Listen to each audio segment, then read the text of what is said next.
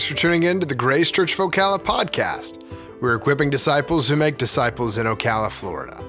I'm Pastor Michael Lockstamper, and I want to invite you to celebrate communion with us July 23rd at 5 p.m. We practice an ancient observance of this special time of worship, which includes not only taking the bread and the cup, but also washing feet and sharing in a celebratory meal together. Now, I grew up taking the bread and the cup as the only part of communion, and most believers know that we do this in remembrance of Jesus and the sacrificial work he did on our behalf on the cross. But by washing each other's feet, we obey Jesus' direct command in John chapter 13 to work together to live lives pleasing to God. We each individually trust Jesus for our salvation, but once we're adopted into the family, we look to help each other and to be helped by our brothers and sisters until Jesus returns. And we also look forward to Jesus' return by sharing a meal together and practicing what it'll be like when we get to join him in heaven together. I know that these actions are unusual for Americans today, but we do them because we have faith in Jesus, and that faith leads us to follow his commands. What we believe determines what we do, otherwise, our faith is dead. So join us on July 23rd at 5 p.m. for a communion celebration. We observe the communion celebration because Jesus has promised to return and set the world right again. So today, as we continue our Base Camp series, in chapter 4 of the letter to the Romans, we'll learn that active faith means living in light of God's promises. And what is that gospel promise? Let's listen in together as Pastor Todd McQueen shares from God's Word. Well,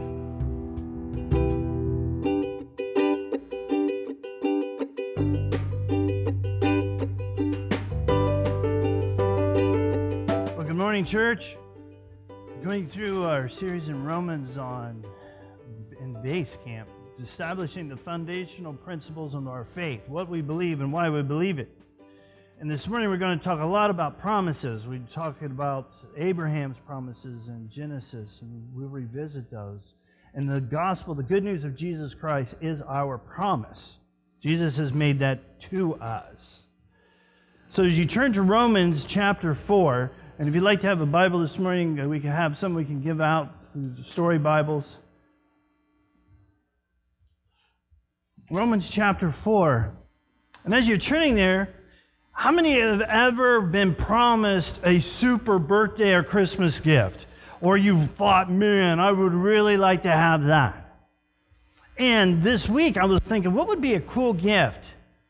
So this company, Triton Submarines, makes they're private subs for people. That's only $5.5 million. Only $5.5 million. Ross, you could probably get two. So in their literature, you talk about an extravagant gift. Your own personal submarine. In their literature, they say, hey, in complete safety and comfort, you and a passenger can dive to the depths of almost 1.5 miles under the water. 1.5 miles. And discover parts of the ocean unexplored by man and witness the incredible lives of the inhabitants of the deep. Great sales pitch, isn't it? To get your own submarine and go 1.5 miles under the water. Now, Robbie's shaking your head like, I don't think so. But it's an extravagant gift. And I would safe to assume this morning not too many of us will be ordering one of those this week. But as we turn to Romans 4, we're going to talk about a promised gift. And it's on page 780. And we're going to talk about Abraham this morning and the promises God made to him. Romans chapter 4, starting in verse 1. What then shall we say was gained by Abraham, our forefather, according to the flesh? For if Abraham was justified by works, he has something to boast about, but not before God. For what does Scripture say? Abraham believed God, and it was counted to him as righteousness. Stop there. So Paul begins Romans chapter 4 with a question. What's the question? What did Abraham gain by what he did, what he planned, or what he worked out on his own when he did not live in light of God's promises? So allow me to take you on a journey through Genesis when Abraham thought he had it all together and he was going to do it his way. So we'll start this morning in Genesis 12 and just follow along with me as I tell you this story. When Abraham believed in himself, when he said, I got this, here's some of the things he ran into. In Genesis 12, there's a severe famine in the land, so Abe and Sarah go to Egypt. And since Sarah is amazingly gorgeous, he married a hot chick. So he's going to Egypt, so he comes up with this plan. Hey, Sarah, pretend that you're my sister. Because if the dudes in Egypt find out that I'm your husband, they'll whack me. So sure enough, Pharaoh gets, wow, there's Sarah. Takes her into his house, and God says, no. And he strikes Pharaoh and his house with plagues. And so Pharaoh comes back to Abraham and says, what in the world have you done to me? Why did you not tell me that she was your wife? And he was like, oh, sorry. So then they leave. So when he thought he could do it on his own, hey, Sarah, pretend that you're just my wife. So in Genesis 16, 10 years later, after God had promised Abraham and Sarah a child, Sarah considered herself barren, like most of us would, way past menopause. And she thinks, surely God can't keep his promise that a very old lady like me, way past menopause, can have a kid. So she comes up with her own way of filling in the blanks for God and convinces Abraham to have a child through her servant Hagar. Now, Abraham passively goes along with this like it's a good idea. Guys, don't nod too quick.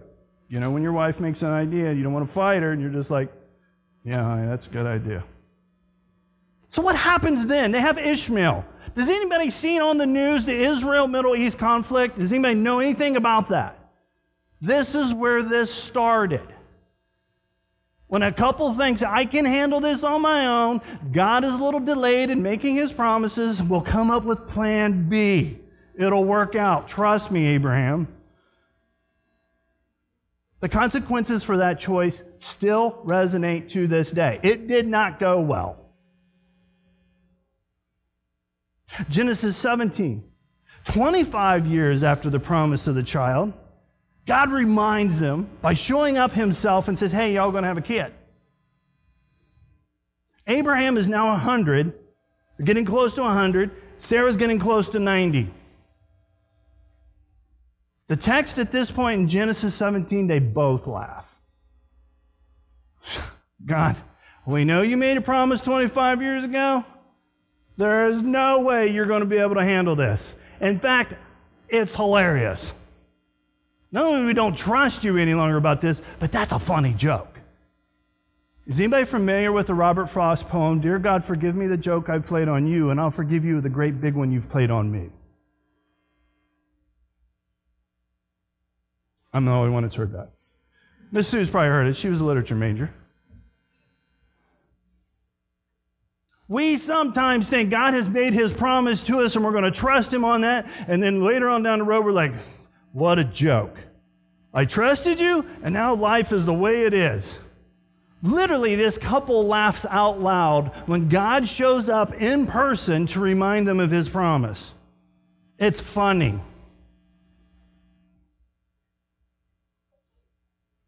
So the answer to the question in Romans 1 this morning, 4:1, what did Abraham gain by working things out on his own? Heartache, trial, disappointment, frustration, the current Middle East conflict. Thank you very much, you two, we all say. See, we cannot make God's promises come true by doing it on our own. And where this applies to us this morning when it comes to faith, because we're studying Abraham this morning, we're going to study faith. Yeah, I believe in God, but I'm going to work it out on my own. We run into this day in and day out. I battle with this just this week. God, I trust you to do this, but let me try to figure this out on my own. And then we run into a roadblock and we're like, wow, that's horrible. Life really is pretty bad right now. Well, are you doing it on your own? Are you following God? How many of you run into that roadblock this week? You run into that wall and it hurts. So Paul asks a question, hey, what did Abraham gain when he tried to work it out on his own? What's the answer? Nothing. Horrible. You're like, well, Pastor Todd, you're talking about Abraham, and Paul uses him in chapter 4 as just a wonderful evidence of faith. Well, there was times. Let's look at those. Let's go back through and look when Abraham did trust God and his promises and took active steps of faith as he believed him. Genesis 12, 1-9. At the age of 75, God says, Abraham, pack your stuff. I know you're retired. I know you're done working. Pack up you, your business, and all the kids and move everybody out of town. You guys are leaving today to go to the Ozarks. What did you take to the post office? Your change address form. God didn't give them an address. Pack your stuff, Sarah and Abraham. You're leaving town. Only 75 years old. How many of us were comfortably retired with a 3,000 square foot house down in the villages with all the toys,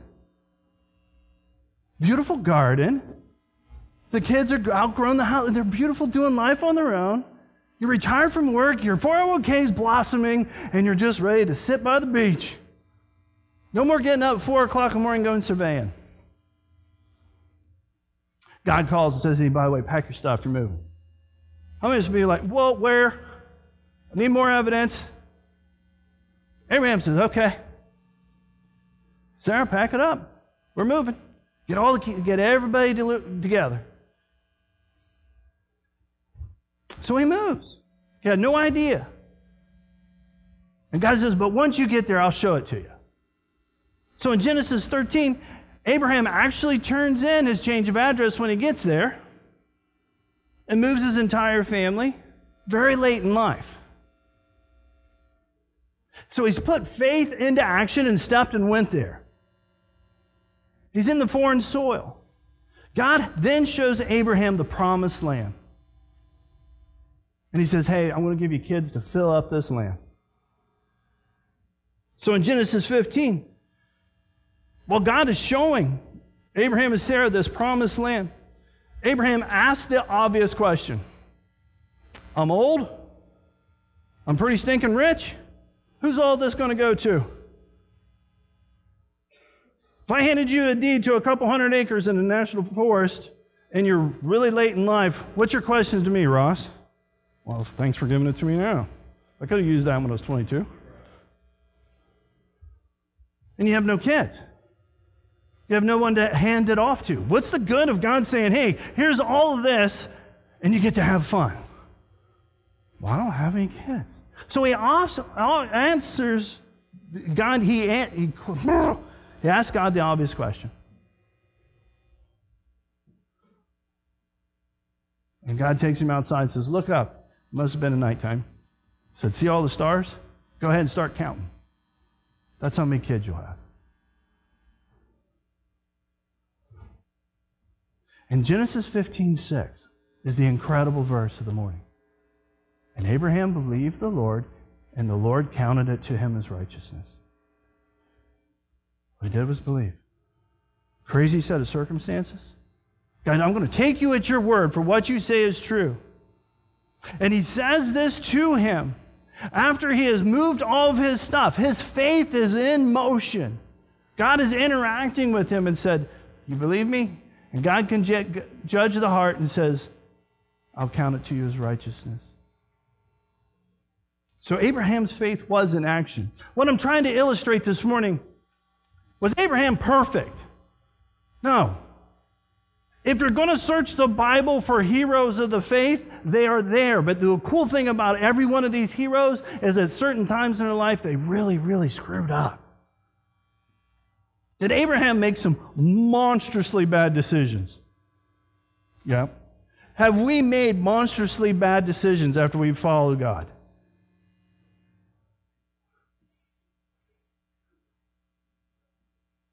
Can we still have faith in God?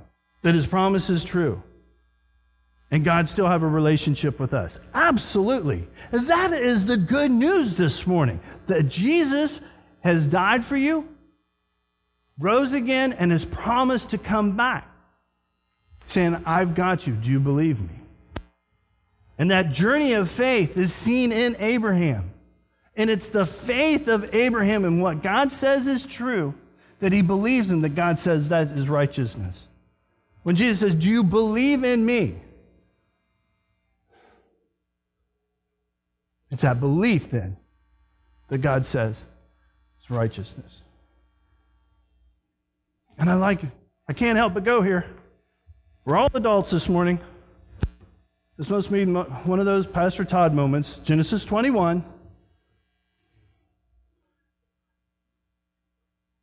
They had a baby. Way after menopause. They had to, let me just say, it takes two to tango. Faith in action. I'm going to give you a kid. That means the two of you are going to have sex. Now, the Bible doesn't give us a whole lot of ideas of what happened when that came about.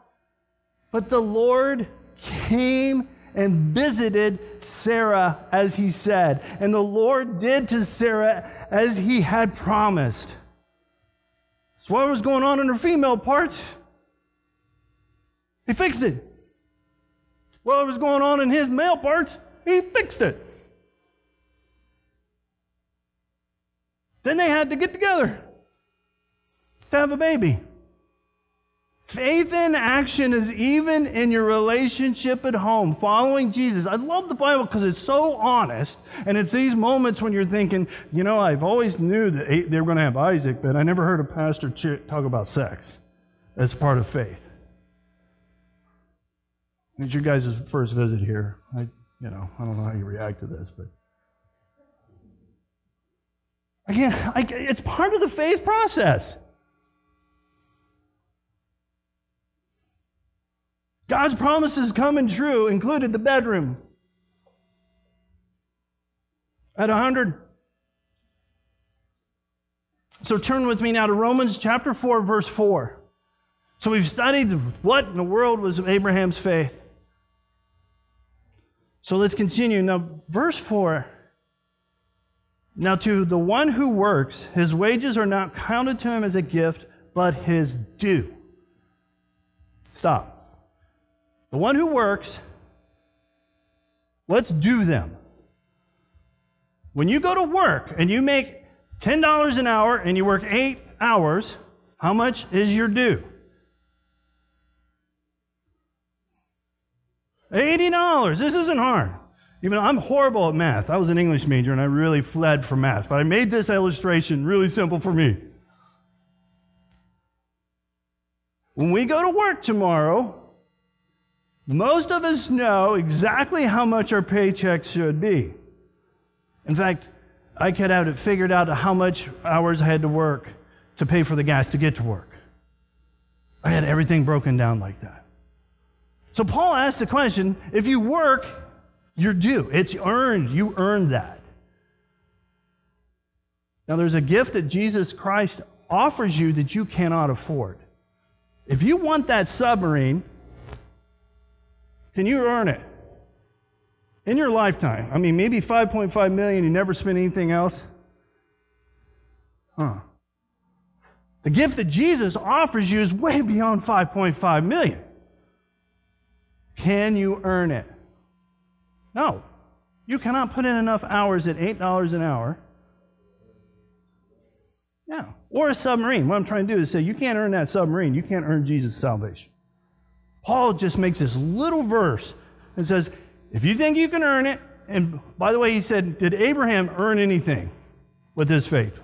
How did that turn out when he tried to earn it? Bad. Now for you, this morning, if you want to try to earn your favor with the God of the universe, can you pay off that debt? Now here's the flip side of it. Robbie has a clear title to a Hemi, what's it, Hellcat? And Frank loves to have a Hellcat. Everybody wants a Hellcat. And he offers it to Frank, free and clear. And Frank goes, Robbie, thanks for that. I want to earn it. That's a really nice Hellcat. Here's $20. No, I know you take it. Robbie's trying to offer him a gift, and Frank offers him $20. Does that make any sense?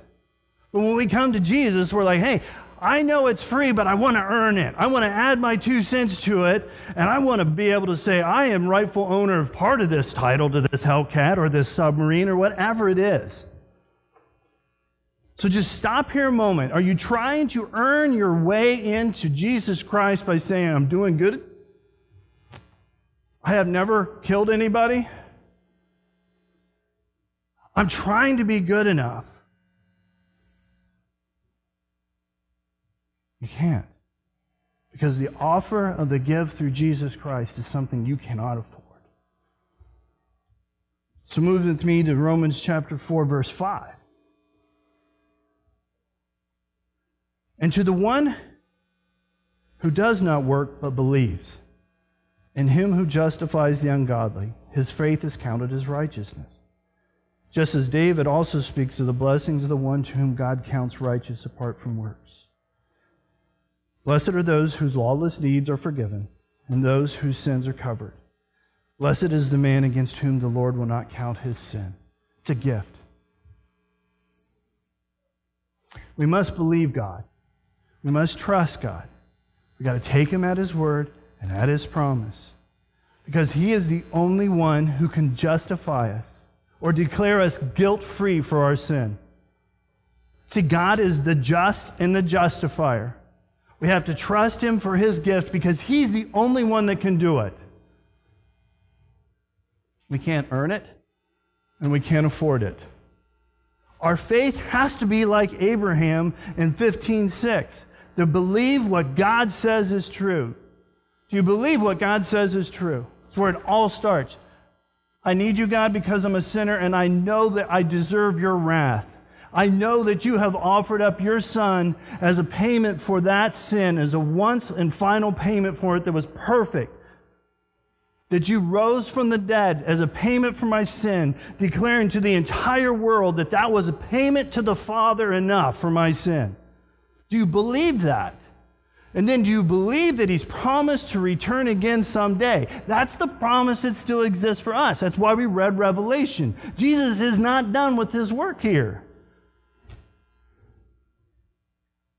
So our faith has to be like Abraham. We don't get to see it. The kid isn't born yet. And what are the blessings of this?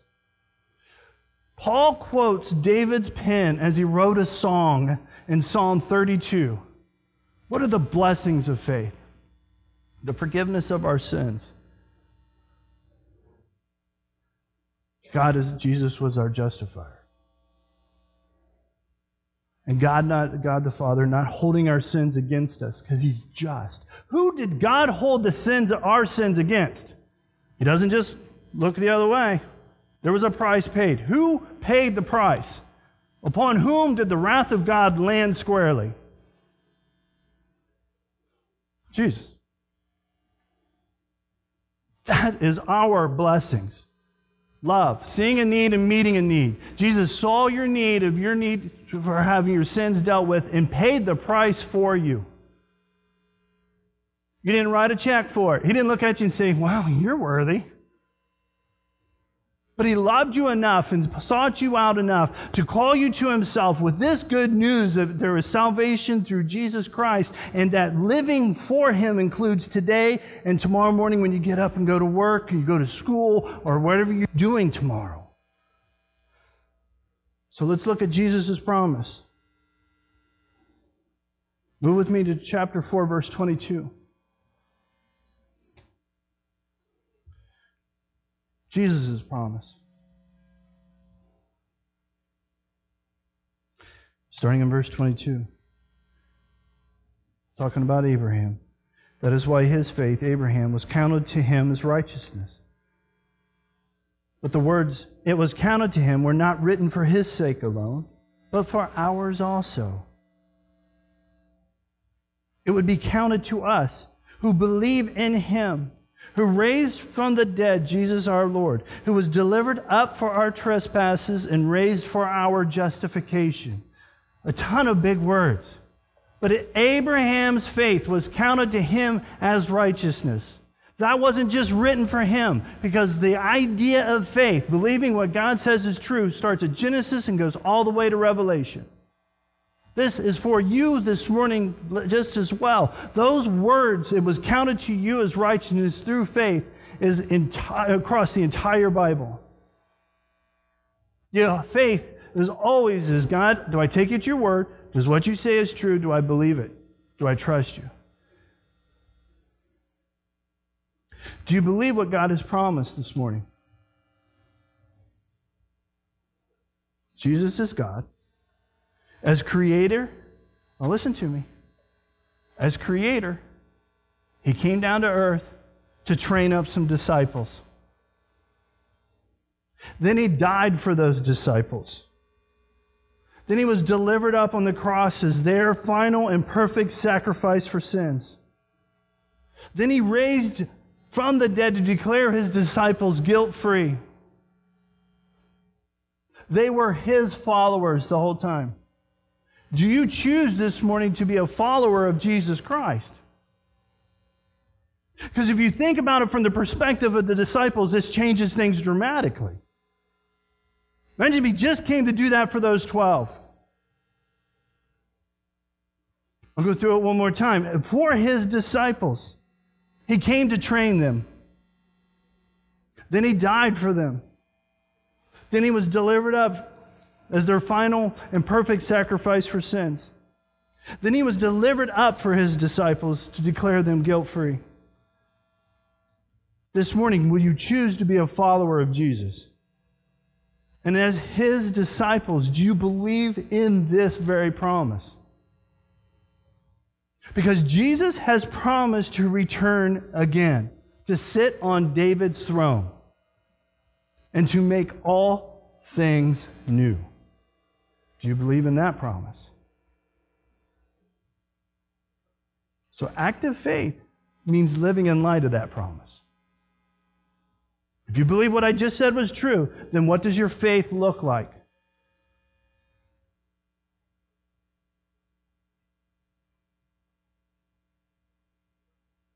Can it be seen? Can it be noticed? Because Abraham did some crazy stuff, and I bet you his neighbors asked him, what in the world are you doing?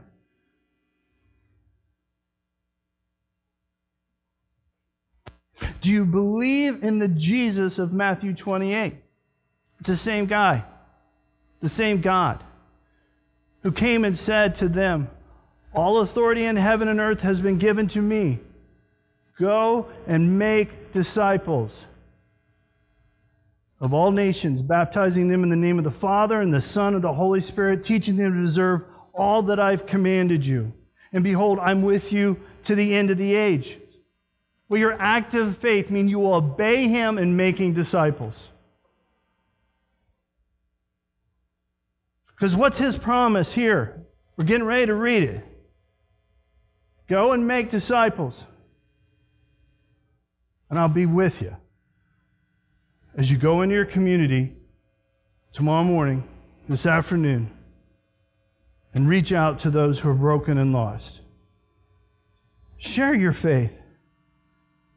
Faith in Jesus as your Savior and reigning King, who with all of heaven's authority commands us to make disciples as we go this week, as you go to the Ozarks.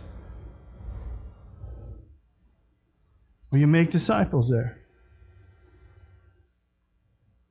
Make disciples who in turn come to know Jesus and then make their faith public and teach them to obey that what Jesus has commanded in his word.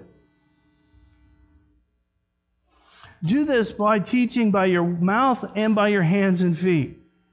Many people aren't going to listen to a doggone thing you say until they watch your hands and feet in action. Active faith believes in Jesus Christ, who is with us now, tomorrow morning, in this week.